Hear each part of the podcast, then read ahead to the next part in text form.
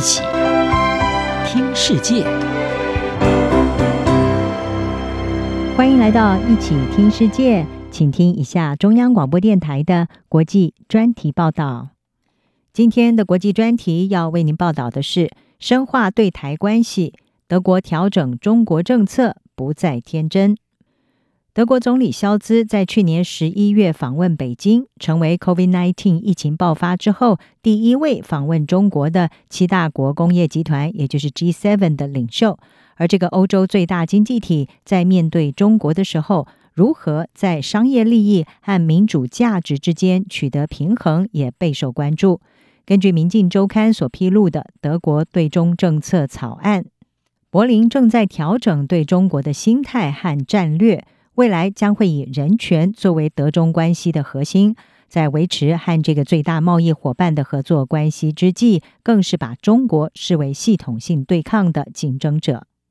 肖兹颇具争议的中国之行显示，他似乎有意要持续前任总理梅克尔坚持和中国接触的政策。肖兹是表示，中国崛起不代表一定要孤立北京或者是限制合作，但是中国不断成长的力量。不能够成为在亚洲和其他地区霸权的正当理由。专家认为，肖兹的出访是以和平方式来传递他的中国观，并且在一定程度上展现德国对中国政策的两面性。而事实上，肖兹正面临确保能源供应，还有对抗通膨等棘手的难题。德国之声是指出，能源、团结还有中国。是德国二零二三年要面临的挑战，也表明柏林对于中国和俄罗斯的外交政策将是德国政府的主要任务之一。德国反对党基民党的议员基塞维特他是说，政府现在的任务是使德国的能源供应多样化，摆脱来自中国的廉价供应链，并且要认知到中国的侵略作风。而德国智库莫卡托中国研究中心的专家。凯佛普茨他是表示，德中在气候变迁还有 COVID-19 等重要领域仍然需要合作，这也使得两国领袖建立个人关系是至关重要。或许这也可以说明为什么肖兹要独排众议，坚持访中。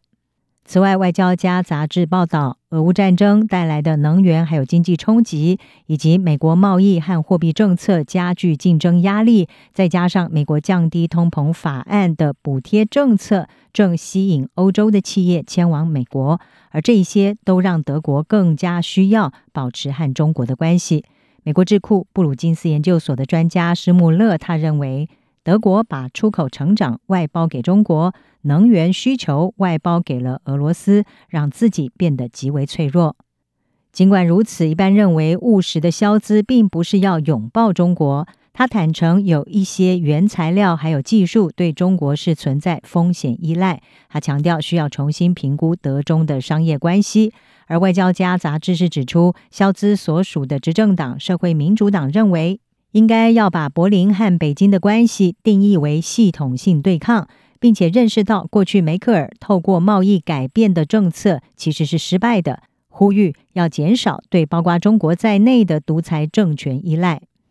随着西方和中国的关系因为台湾、新疆人权等等议题而日益紧张，萧兹政府内部有许多主张对中国要更强硬的声音，也促使德国逐渐修正对中国政策，希望能够分散并且降低风险。德国外长贝尔伯克就认为，中国近年来日益背离民主价值以及国际法和公平竞争的规范，德国不能够像过去对俄罗斯那样走一步算一步。德国正在为此付出高昂的代价。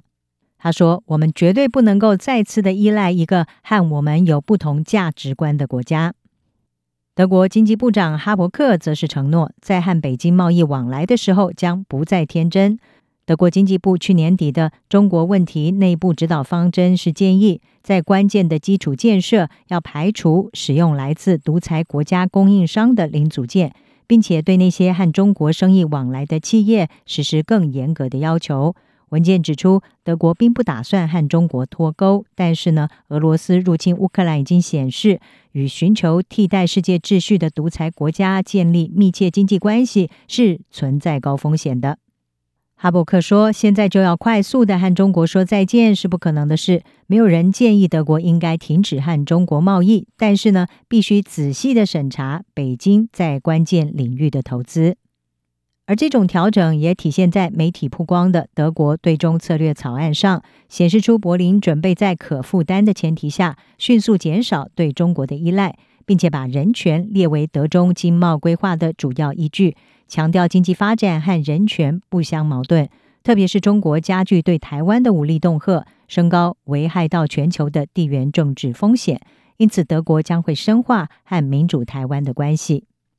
前总理梅克尔在卸任之际也曾经反思他任内的对中政策，他坦承某些方面可能太过天真了，但是认为完全脱钩也会对德国造成伤害。而如今，德国调整对中策略，将会汲取教训，不再天真。以上专题由吴尼康编辑，海清清播报。谢谢您的收听。